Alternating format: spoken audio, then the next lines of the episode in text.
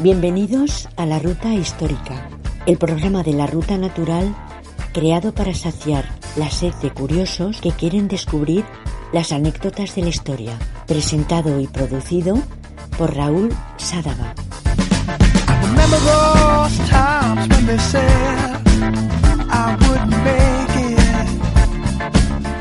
Justo a principios de este mes, concretamente el dos de septiembre, se cumplía el aniversario de la liberación de Buda, hoy Budapest, y hecho que fue llevado a cabo por los cristianos tras casi ciento cincuenta años bajo posesión del turco. Los hechos de la liberación de la ciudad tuvieron lugar en mil seiscientos ochenta y seis. Eh, solo voy a dar tres fechas en esta ruta, tres fechas muy importantes pero, pero muy concretas. Pues la liberación, que fue en mil seiscientos ochenta y seis, y a pesar de la lejanía de, de Hungría con nuestro país, de esta curiosa historia, porque ¿qué se nos ha podido perder a los españoles en Hungría?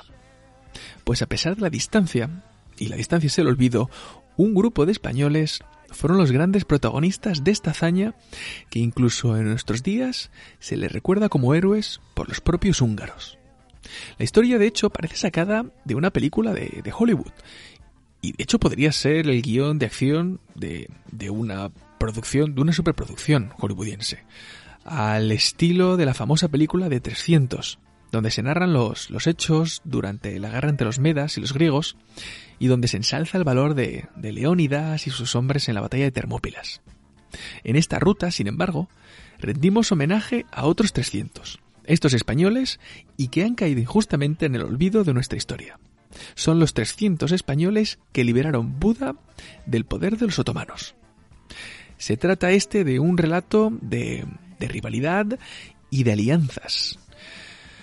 Rivalidad y alianzas para combatir un enemigo común.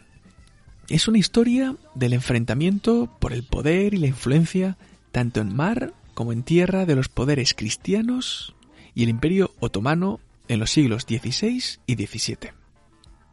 De hecho, lo primero que, que se viene a la cabeza, si recordamos las clases de historia del instituto, del colegio, es, a ver un momento, pero, pero, pero los turcos no habían sido vencidos y no habían perdido ya su influencia tras la batalla de Lepanto.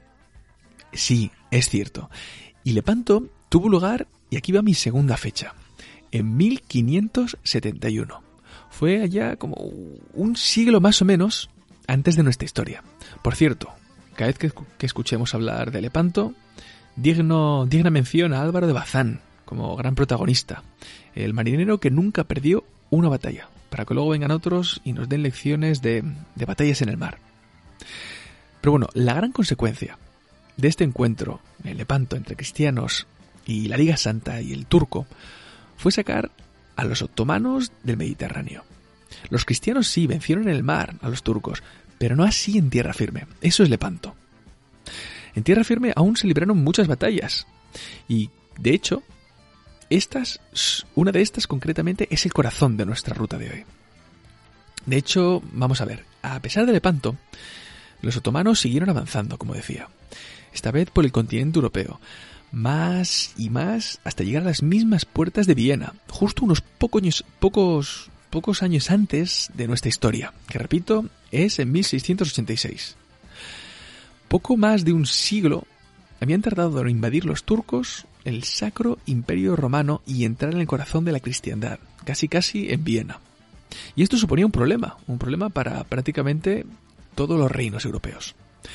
El tema aquí es que había que tirar de lecciones aprendidas, dejar de lado ciertas diferencias entre los reinos y unirse como lo hicieron para vencer a los otomanos en el Mediterráneo. Ahora, bajo el emblema de, de una nueva Santa Alianza. Esta vez estaba formada por los estados pontificios, como no, son los que de hecho sponsorizan el evento, el Sacro Imperio Romano y la República Polaco-Lituana. Luego, un poquito más tarde, cuando vieron que la cosa que la cosa iba en buen camino y esto parecía una empresa donde merecía la pena invertir dinero, pues se acabaron apuntando. Tras la primera victoria, se unieron al banquete la Orden de Malta, el Gran Ducado de Toscana y el Principado de Moscú.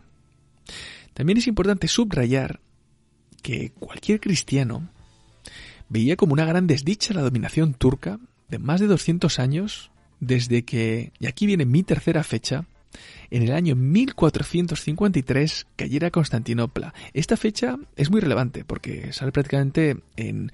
pues siempre que hablamos de historia. De hecho, mil cuatrocientos cincuenta y tres, cuando cae Constantinopla en manos de los turcos, en manos de los turcos, es para una gran mayoría de historiadores la fecha que representa el punto de inflexión entre la Edad Media y el Renacimiento. Se suelen tomar, si no es mil cuatrocientos cincuenta y tres, es mil cuatrocientos noventa y dos, con el descubrimiento de América. Pero tanto una como otra son el punto de inflexión entre el final de la Edad Media y el comienzo del Renacimiento. De ahí que sea tan importante. Pues cuando cayó Constantinopla fue un varapalo, como decía, y causó una enorme consternación en la cristiandad, que un varapalo que seguía clavado como un puñal en la espalda. Ahora, el turco estaba en Buda, en la actual Budapest. Eh, de hecho, es que Budapest está formada por Buda y por Pest, para aquellos que, que, que lo desconozcáis. Ah, tiene, son como dos ciudades que se han desarrollado a cada uno de los lados del, del Danubio. Buda está edificada a la derecha del Danubio, mirando hacia su desembocadura, el Mar Negro, y, y esto ha sido un punto, Buda ha sido desde siempre un punto defensivo clave, desde la antigüedad. De hecho, era el límite natural donde las últimas fortificaciones del Imperio Romano pues daban testimonio de, de la civilización, frente a la zona izquierda del río, que era más, más lúgubre, más tenebrosa, es decir, era el límite entre la civilización y la barbarie. Pues todos se veían muy muy felices y casi ya comiendo perdices, y es cierto que la derrota de los turcos a la entrada de Viena significó un golpe de aire fresco y ánimo para, para muchos cristianos a, a coger las armas para unirse a la lucha y, y defender la fe, la cristiandad. Llegados a este punto, hemos mencionado, hemos mencionado a lituanos, a los polacos, a los moscovitas, desde luego a los papas, toscanos y de todo. De todo menos los españoles. La pregunta es, ¿dónde estaban los españoles? ¿Qué hacían? Y si acaso, todo este barro que se estaba mezclando en Centro Europa, que de hecho manchaba muchísimo, si les interesaba. En realidad, el Reino de España no formó parte de la Santa Liga de manera oficial, aunque, aunque el compromiso que la monarquía hispánica había mostrado con la defensa de, de Europa seguía, seguía en pie. Así que decidió que había que contribuir a este esfuerzo colectivo europeo. Estamos hablando de finales del siglo diecisiete. Es decir, España sigue siendo, sigue siendo una superpotencia de Europa, pero su declive ya a estas alturas es imparable. Gobierna Carlos segundo, el hechizado, y bueno, pues qué, qué decir de Carlos segundo el hechizado. Desde luego ya no es lo que había sido en el siglo dieciséis, y poco a poco las guerras causadas por... por ser dueño de, de media Europa, bueno, ¿qué digo de media Europa? De medio mundo, habían desgastado el país y sus arcas. España está acosada por todos lados y no puede permitirse prescindir de sus tercios y regimientos. Todos miran con ávidos, con ojos ávidos, una debilidad del reino para apoderarse de sus territorios. Como consecuencia, y tras la llamada de socorro de la cristiandad y del Papa, fueron unos doce mil españoles los que se alistaron de manera voluntaria. Recordemos que estamos en pleno Renacimiento. Es que doce mil parecen muchísimos, pero es que el Renacimiento es una época, es una época diferente. Estamos en pleno Renacimiento y el hombre ha sufrido una transformación. Ya no es un individuo cohibido y sometido exclusivamente a Dios. El Renacimiento supone una emancipación del individuo por encima de las leyes divinas, y es ahí donde surgen los deseos de aventuras, el espíritu de triunfar y ser un héroe, eh, ganarse una reputación. Es en este contexto que llegan a la historia algunos de los veteranos de los tercios de Flandes. Los tercios, lo que en su día fueron seguramente las unidades militares de guerra mejor preparadas, de hecho invencibles, y las más temidas y respetadas de, de su época.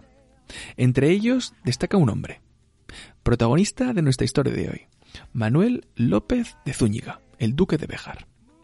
Los trescientos españoles que conquistaron el castillo de Buda eran voluntarios y de todas partes del imperio y de todo tipo de profesiones. De hecho, esa era la esencia misma de los tercios españoles. Se consideran, los tercios mismos se consideran el primer ejército moderno del mundo porque su, sus filas se forman a partir de voluntarios profesionales y no de reclutas forzados, como en otros ejércitos, o, o mercenarios.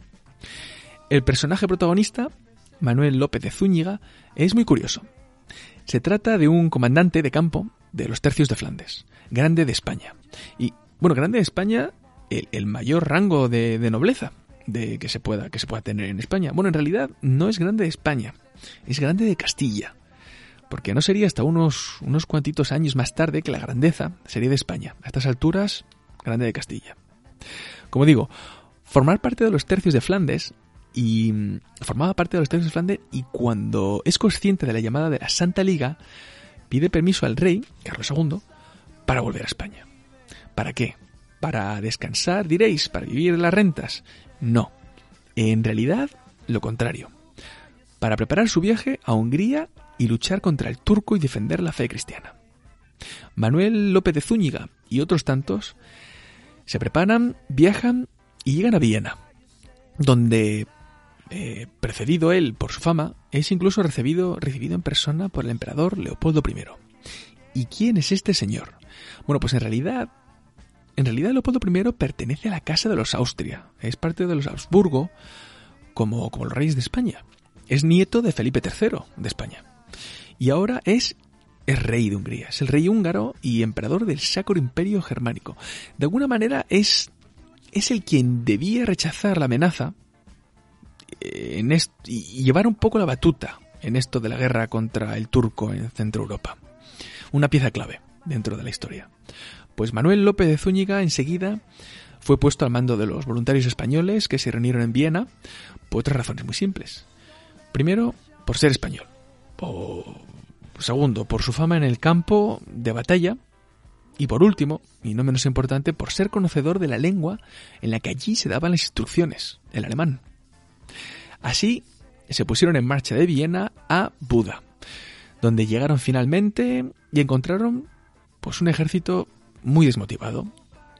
Si bien es cierto que la ciudad de Buda estaba sitiada y el ejército de la Santa Liga era superior en número al otomano, los muros de la ciudad se antojaban impenetrables, y a pesar de los intentos, nada parecía funcionar para poder abrirse paso y tomar la ciudad. Lo que digo, impenetrables. Y esto había causado ya bajas importantes entre los sitiadores, lo cual había minado bastante los ánimos entre los atacantes. Estos factores hacen que, pues que los ánimos estén por los suelos cuando llegan los españoles al sitio. Fue entonces cuando llegó el rayo de esperanza. Al poco de llegar, eh, bueno, reconocer el terreno, observar las murallas y las posiciones defensivas de los sitiados, Manuel López de Zúñiga y el resto de españoles proponen un plan algo diferente. Se presentan al alto mando de la alianza y explican su idea para conseguir penetrar en Buda. Consiste en cambiar de manera estratégica los lugares donde estaban ubicadas ciertas piezas de artillería y de la misma manera variar los objetivos. La idea parece que es bien recibida. Hay que entender que los españoles vienen de, vienen de Flandes y, y bueno, y otros de otros rincones, donde todos ellos se han ganado una experiencia valiosísima en, en las artes de, de los sitios. Conocimiento, conocimientos de murallas, cómo están construidas, sus materiales, su geometría, cómo se defienden por dentro las murallas, las fortificaciones y cuáles son sus puntos débiles. Cuando finalmente se lleva el ataque, cañonazo tras cañonazo, y al terminar se observa que hay en la muralla de la fortaleza de la ciudad una pequeña brecha. En realidad poca cosa, pero, pero menos es una piedra. Y aquí, bueno, aquí hemos venido a jugar y a ganar. Por lo que, visto por los ojos de Manuel López de Zúñiga, se traduce como, como una gran oportunidad. En un asedio, una diminuta brecha en un muro es oro puro. La suerte, la suerte está echada y deciden que es el lugar y el momento perfecto para lanzar un ataque definitivo contra los sitiados de Buda. Los españoles, llegados a este punto, lo tienen más que claro. Acuden al alto mando y piden, pues piden reconocimiento, pero en forma de un premio muy curioso. Piden que ya que han sido ellos los que han podido abrir la brecha en la fortaleza, que se les dé el honor de ser ellos mismos. Ellos los primeros en penetrar a través del hueco, como punta de una flecha junto al resto del ejército. Y, y dicho y hecho, son los trescientos españoles los que se lanzaron al ataque en la vanguardia del ejército. Fue una dura batalla que no tuvo el éxito esperado. Los turcos supieron defenderse y causaron ciertas bajas entre los españoles. De hecho, Manuel López de Zúñiga fue herido de bala y agonizó durante tres días hasta que falleció. Pero esto tampoco desanimó al ejército, ni desanimó a los españoles, que una vez se repusieron, volvieron a atacar a la cabeza del asalto. Y fue así como, un día tal, como el dos de septiembre de mil seiscientos ochenta y seis, como decía al principio de la historia, apenas se acaban de cumplir trescientos treinta y cuatro años de que estos sucesos tuvieron lugar en Buda, y donde los españoles aseguraron la victoria, de forma que, detrás de los españoles, pudieron penetrar los demás conquistando la fortaleza y terminando el sitio. Esta victoria, que lleva la firma de los trescientos españoles que consiguieron abrir la brecha, atacar y penetrar en la Buda para que finalmente se derrotara al ejército otomano y de hecho supusiera el fin del asedio de la ciudad, supuso un hecho sumamente importante para comenzar a construir lo que sería la Europa que conocemos hoy. Esta victoria significó el inicio de la búsqueda de Europa de sus propios límites geográficos y políticos para, para terminar forjando lo que sería, lo que sería una unión, casi hasta un continente. Una unión que usa las similitudes de la fe como punto común. Porque es que en aquella época, de hecho, es que era eso lo que unía a los pueblos y las gentes. Antiguamente, el vínculo de unión no era el idioma, no eran las, las nacionalidades. ¿Qué digo yo las nacionalidades? Es que es, ese concepto no está inventado aún. En el siglo diecisiete, lo importante para crear vínculos era, uno, servir al mismo rey, y, y dos, y en esto está implícito lo segundo, pues predicar la misma fe. Y es así, y no de otra manera, que se entienden cómo se forman los ejércitos tan variopintos que acaban defendiendo, defendiendo Europa contra... contra el invasor en, en Hungría. Se trataban de hombres, sí, con variedad de lenguas, con pues con riquísimos folclores que venían de todos los rincones de Europa. Tenían diferentes tradiciones, eh, yo qué sé yo, gastronomías, bailes, pero todos estaban unidos bajo la universalidad de la cristiandad y el catolicismo. Es que de hecho, la palabra católico significa eso mismo en griego, significa universal. Pero esto tan solo fue un principio y, y quizás un punto y aparte. Aún tuvieron que pasar muchos años para firmar la paz con el turco, que no sería hasta el Tratado de Karlovitz en mil seiscientos noventa y nueve. Bueno, mira, me he pasado. No pensaba decir esta fecha, he dicho cuatro al final. ¿Qué más da?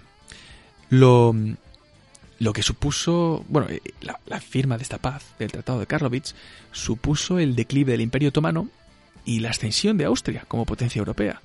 Con la firma de este, trata, de este tratado en la ciudad serbia de Karlovitz, los turcos fueron finalmente expulsados de, de lo que hoy conocemos como Hungría y sus alrededores tras siglo y medio de presencia en el corazón de Europa.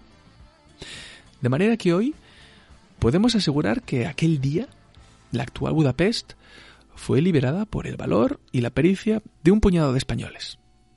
Para la historia quedaría este episodio olvidado de los trescientos y la petición que llevaron a cabo, esa petición española de tener el honor de estar a la vanguardia del ataque. Las fuerzas de la Santa Liga derrotaron a los turcos expulsándolos de Buda y a los húngaros recuerdan con lealtad y admiración la ayuda española. De hecho, si tenéis la suerte de visitar próximamente Budapest, podréis disfrutar seguramente pues, de un paseo por ambas, por ambos márgenes del Danubio, tanto por Buda como por Pest. Sin embargo, cuando estéis por Buda, la parte más emblemática de la ciudad, no dejéis de visitar un monumento que recuerda esta epopeya y sus protagonistas. En la muralla de la ciudadela, en concreto en la calle del Caballo, donde se supone que se abrió la brecha que finalmente daría fin al asedio, hay una placa, una placa conmemorativa del episodio. Sobre esta placa de piedra enmarcada entre columnas, podréis ver tres escudos. Uno, uno es el escudo de Hungría, el, pues como, el, como el actual, donde se aprecian las franjas eh, rojas y blancas, y hay una cruz patriarcal, y está todo adornado en la parte superior con una corona de San Esteban. Bueno, esta corona de San Esteban, anécdota, es en memoria al primer monarca húngaro, eh, Esteban primero. Luego, eh, se aprecian otros dos escudos por encima del húngaro, y los dos españoles. El de la izquierda es el escudo de los Reyes Católicos, con el águila de San Juan. No estoy muy seguro del significado, simbolismo de, de poner este escudo aquí. Supongo que para ensalzar la fe católica de los trescientos españoles de Buda, que al fin y al cabo fue lo que les impulsó a alistarse en esta aventura. El de la derecha es el escudo de la Segunda República Española, en cuyo tiempo, en, en mil novecientos treinta y cuatro, se, fue cuando se terminó colocando este monumento conmemorativo. Bueno, perdón, otra fecha, mil novecientos treinta y cuatro. Ya van cinco.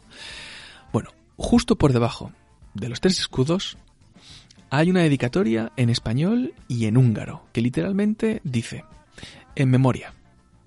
Por aquí entraron los trescientos héroes españoles que tomaron parte en la reconquista de Buda. De esta manera hemos recordado hoy esta curiosa historia, muy cerquita de la celebración de su efeméride el dos de septiembre. Quizás desconocida para muchos, pero que permanece en la memoria de los habitantes de Budapest. Un acontecimiento del que nadie hubiera podido ni remotamente suponer que, supon- que significaría el comienzo fundacional de la Europa en la que vivimos hoy.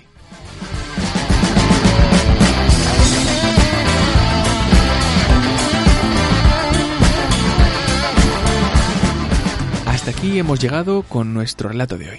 Espero, queridos escuchas, que hayáis disfrutado de esta entrega de La Ruta Histórica, un programa de La Ruta Natural, especial para curiosos. Ahora disfrutad de la tira de la ruta, ofrecido por Fer, Monigotes sin fronteras, a quien podéis encontrar también en las redes sociales, tanto en Instagram como en Facebook. Fer ofrece para el programa de hoy un dibujo histórico que estáis viendo ahora, para aquellos que disfrutáis del programa desde YouTube, y para los escuchas de iVoox, lo podéis degustar en la sección de comunidad del podcast. Nos vemos próximamente. Hasta entonces, leed y disfrutad de más historia.